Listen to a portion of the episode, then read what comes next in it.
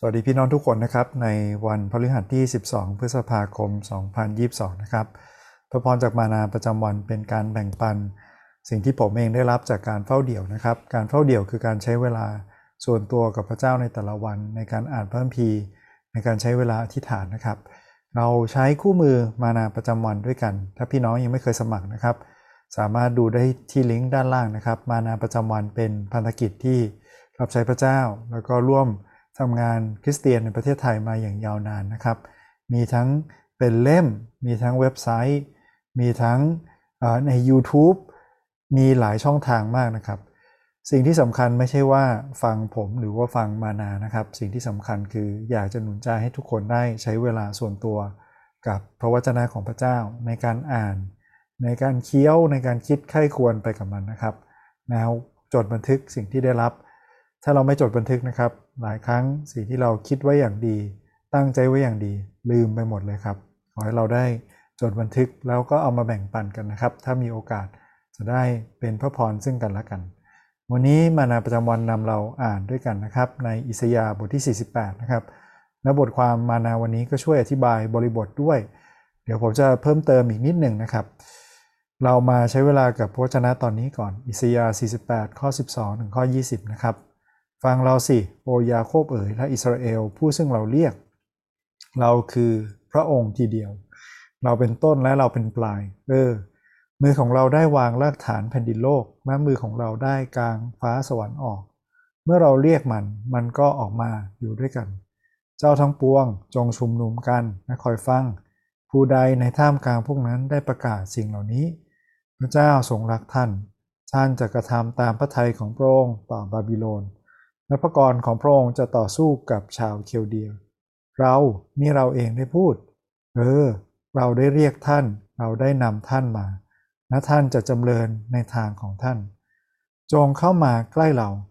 ฟังเรื่องนี้ตั้งแต่เริ่มต้นเราไม่ได้พูดในที่ลี้ลับ ตั้งแต่มันเกิดมาเราก็ได้อยู่ที่นั่นแล้วณบัดนี้พระเจ้าได้ทรงใช้ข้าพเจ้า และผู้ญาณของพระองค์ พระเจ้า ผู้ไถ่ของเจ้าองค์บริสุทธิ์ของอิสราเอลตัดดังนี้ว่า เราคือพระเยโฮวาห์พระเจ้าของเจ้า ผู้สั่งสอนเจ้าเพื่อประโยชน์ของเจ้า ผู้นำเจ้าในทางที่ควรเจ้าจะไป โอ้ ถ้าเจ้าได้เชื่อฝังบัญญัติของเราและความสุขสมบูรณ์ของเจ้าจะเป็นเหมือนแม่น้ำและความชอบธรรมของเจ้าจะเป็นเหมือนคลื่นทะเล ลูกหลานของเจ้าจะเหมือนทรายและเชื้อสายของเจ้าจะเหมือนเม็ดทราย ชื่อของเขาจะไม่ถูกตัดออกเลย รือถูกทำลายเสียจากหน้าเรา จงไปเสียจากบาบิโลน จงหนีออกจากเคลเดีย จงประกาศข้อนี้ด้วยโห่ร้องชื่นบาน จงเล่าให้ฟัง จงส่งออกไปถึงสุดปลายแผ่นดินโลกว่า พระเจ้าทรงไถ่ยาโคบผู้รับใช้ของพระองค์แล้วคุณพระเจ้านะครับสำหรับพระคัมภีร์ที่บริบทนะครับอิสยาเป็นผู้เผยพระชนะในยุครุ่งเรืองนะครับของยูดาห์ที่ ในสมัยนั้นเนี่ยเขายังไม่เป็นเฉลยนะครับ กษัตริย์หลายองค์ที่อิสยาเผยพระวจนะในสมัยของเขานะครับ เป็นกษัตริย์ที่ดีและปฏิบัติพระเจ้าและอิสยาก็รับใช้ช่วงยาวนานด้วย แต่หลังจากยุคของอิสยาไป ยูดาแพ้สงครามนะครับ และเยรูซาเล็มถูกล้อม ถูกบาบิโลนยึดเอาไปจริง ๆ สิ่งที่ สุดยอดมากนะครับแล้วทำให้รู้ว่าพระเจ้าเป็นผู้ครอบครองเหนือการเวลาคือ ตั้งแต่ก่อนที่เขาจะตกไปเป็นเฉลย พระเจ้าพยากรณ์ล่วงหน้าแล้วว่าเขาจะกลับมาจากการเป็นเฉลยนะครับ มีพระเจ้าที่ครอบครองอยู่เหนือการเวลาเท่านั้นที่จะทำแบบนี้ได้นะครับ เราลองใช้คำถามง่าย ๆ ประจำของเรานะครับ เพื่อจะบันทึกและคิดไปด้วยกันว่าวันนี้มีพระพรอะไรบ้างที่มาถึงเราพี่น้องอย่าให้ผมอ่านคนเดียวนะครับ อย่างที่บอก พี่น้องลองใช้เวลาอ่าน ตอนนี้นะครับ ตั้งแต่ข้อ 12 ถึงข้อ 20 ถ้ามีโอกาส ค่อยๆอ่าน2อสารอบนะครับ แล้วคิดตามไปด้วยกันผ่านคำถามเหล่านี้ จากพระคัมภีร์วันนี้นะครับ มีข้อไหนที่แตะใจเราบ้างนะครับ นี้ก็จะช่วยเราว่าพระเจ้ากำลังนำเราไปในทางไหนนะครับ แต่ละคนเราชอบไม่เหมือนกันนะครับ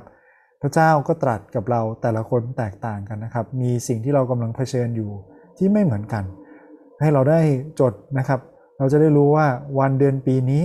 เรากำลังเจอเรื่องนี้ แล้วพระเจ้าหนุนใจเราผ่านทางข้อพระคัมภีร์วันนี้ หรือมีข้อไหนไหมที่เป็นคำถามนะครับเราอยากเข้าใจเพิ่มเติม พี่น้องลองถามกันมาได้เหมือนกันนะครับ หรือลองจดมานะครับนะที่ฐานกับพระเจ้าแล้วพระเจ้าจะเปิดเผยนะครับ อาจจะได้คำตอบเลยในวันนี้ที่อ่านทวนครั้งที่2ครั้งที่3หรืออาจจะเป็นสิ่งที่พระเจ้านำมาอธิบายผ่านตอนอื่นวันอื่นก็ได้นะครับ สิ่งที่ผมประทับใจเองคือวันเนี้ยอย่างที่บอกไปนะครับพระเจ้าของเราอยู่เหนือการเวลา อิสยาเผยพระวจนะก่อนที่ยูดาจะตกไปเป็นเฉลยนะครับ แล้วก็กลับมาจากการเป็นเฉลย นักวิชาการหลายคนนะครับ น่าเสียดายที่เขาไม่เชื่อในฤทธิอำนาจของพระคัมภีร์ และไม่เชื่อด้วยว่าพระคัมภีร์ของเราไม่มีที่ติหรือไม่มีข้อผิดพลาดนะครับ แล้วเขาจะบอกว่ามีอิสยาทีหลัง มีคนมาเรียบเรียงทีหลัง เขาเลยพูดสิ่งเหล่านี้ แต่ ถ้าคิดแบบนั้นนะครับ ความสำคัญหรือว่า ความยิ่งใหญ่ของพระเจ้าที่อิสยาเปิดเผยนะครับ และพระลักษณะของพระเจ้าเอง มันก็หายไปหมดเลยนะครับ อิสยาพยากรณ์ว่าจะมีกษัตริย์ไซรัสที่จะปลดปล่อยให้คนยูดาห์กลับมา อิสยาเผยพระวจนะว่าบาบิโลนจะมายึดพวกเขา ไม่ใช่เพียงแค่อิสยานะครับ เยเรมีก็เผยพระวจนะว่าพวกเขาจะต้องไปเป็นเฉลยถึง 70 ปี พระเจ้าของเราเป็นพระเจ้าที่อยู่เหนือการเวลาและรู้อนาคตของเรา เพราะว่าทุกอย่างนั้นเป็นไปตามพระทัยของพระองค์ ไม่มีสิ่งหนึ่งสิ่งใดที่เกิดนอกแผนของพระเจ้าได้นะครับ ดังนั้น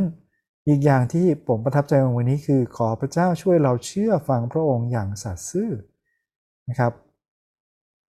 ถ้าเจ้าได้เชื่อฟังบัญญัติของเรา นี้เป็นคำพูดที่เขาไม่ได้ทำนะครับ ราะว่าอย่างที่บอกว่าเขาไปเป็นเฉลยจริง ๆ ขอบคุณพระเจ้าที่โดยพระคุณของพระเจ้า ลูกหลานเขาได้กลับมานะครับ ผมเองด้วยเหมือนกัน พี่น้องเองด้วยใช่ไหมครับ หลายครั้งเรามีความตั้งใจดี แต่ว่าเราก็มักจะละเลยในการเชื่อฟังพระเจ้า ขอพระเจ้าช่วยให้ความเข้มแข็งความกล้าหาญแล้วก็การยืนหยัดที่จะเชื่อฟังพระเจ้าอย่างร้อยเปอร์เซ็นต์นะครับ พี่น้องประทับใจข้อไหนหรืออยากเข้าใจข้อไหนเพิ่มเติมลองมาแบ่งปันกันดูได้นะครับคำถามข้อที่ 2 คือ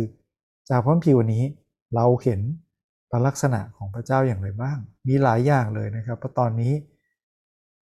อิสยาเผยพระชนะถึงพระเจ้าเอง และเป็นคำตรัสของพระเจ้าที่ตรัสผ่านอิสยานะครับ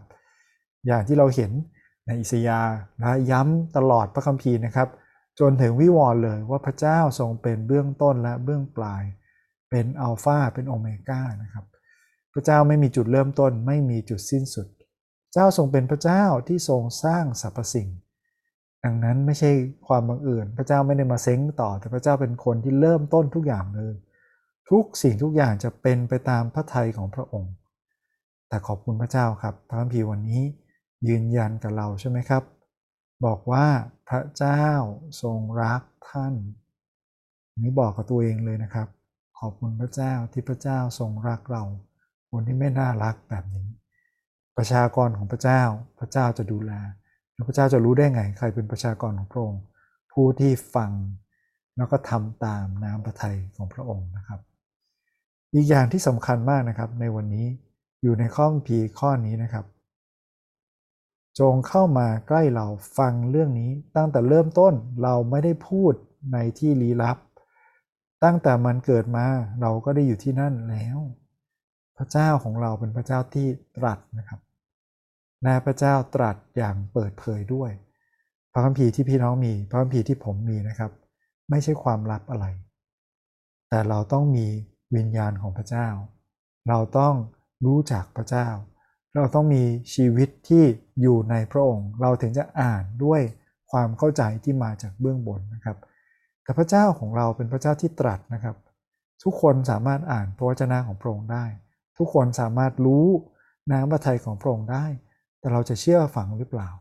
พระเจ้าเราไม่ได้ตัดในที่ลี้ลับนะครับ อย่าให้เราคิดว่าเราต้องแสวงหาความล้ำลึก หรือสิ่งที่มันเป็นความลับนะครับ ขอให้เรายืนหยัดอยู่บนความจริงที่เปิดเผยและเชื่อถือกันมาตั้งแต่ยุคอัครทูตตั้งแต่พระเยซู ไขความจริงทั้งหมดให้เขาฟังแล้วครับำถามข้อที่ 3 คือ จากเพิ่มพีวันนี้นะครับ พี่น้องเห็นลักษณะของมนุษย์อย่างไรบ้าง มีอะไรบ้างที่สอนเรานะครับ ถึงทางที่เราควรจะเดินไป ข่าวช่วงนี้กำลังดังใช่ไหมครับ เรื่องพระบิดาที่ไม่น่าเชื่อนะว่าสาวกของพระบิดาที่โดนจับไปแล้วนะครับ แล้วก็น่าเสียอิเอียนมากใช่ไหมครับ มีคนไปเชื่อหรือหลงผิดไปได้อย่างไรนะครับ ทำให้ผมเห็นนะว่ามนุษย์เชื่อฟังแทบทุกอย่างเลย เชื่อฟังผู้นำประเทศ เชื่อฟังนักการเมือง เชื่อฟังมิจฉาชีพ เชื่อฟัง call center เชื่อฟังโอ้โหทุกอย่างเลย เว้นแต่พระเจ้าน่าเสียดายไหมครับ เพราะอะไรครับบางทีอาจจะเป็นเพราะเราไม่รู้นะครับ ดังนั้นการที่พี่น้องมาใช้เวลาเฝ้าเดี่ยวนะครับ เป็นเรื่องสำคัญมาก เฝ้าเดี่ยวไม่ใช่ใช้เวลากับผมนะครับ เฝ้าเดี่ยวไม่ใช่ใช้เวลากับ YouTube นะครับเฝ้าเดี่ยวคือใช้เวลากับพระวจนะของพระเจ้า ในการไข้ควรในการอธิษฐาน แสวงหาพระทัยของพระองค์ แสวงหาพระพักของพระองค์นะครับในเมื่อพระเจ้าตัดอย่างเปิดเผยกับเราแล้วนะครับ โดยเฉพาะทางพระคัมภีร์ที่เรามีเหมือนกันทำไมเราถึงไม่อยากจะฟังครับทำไมเราถึงไม่อ่าน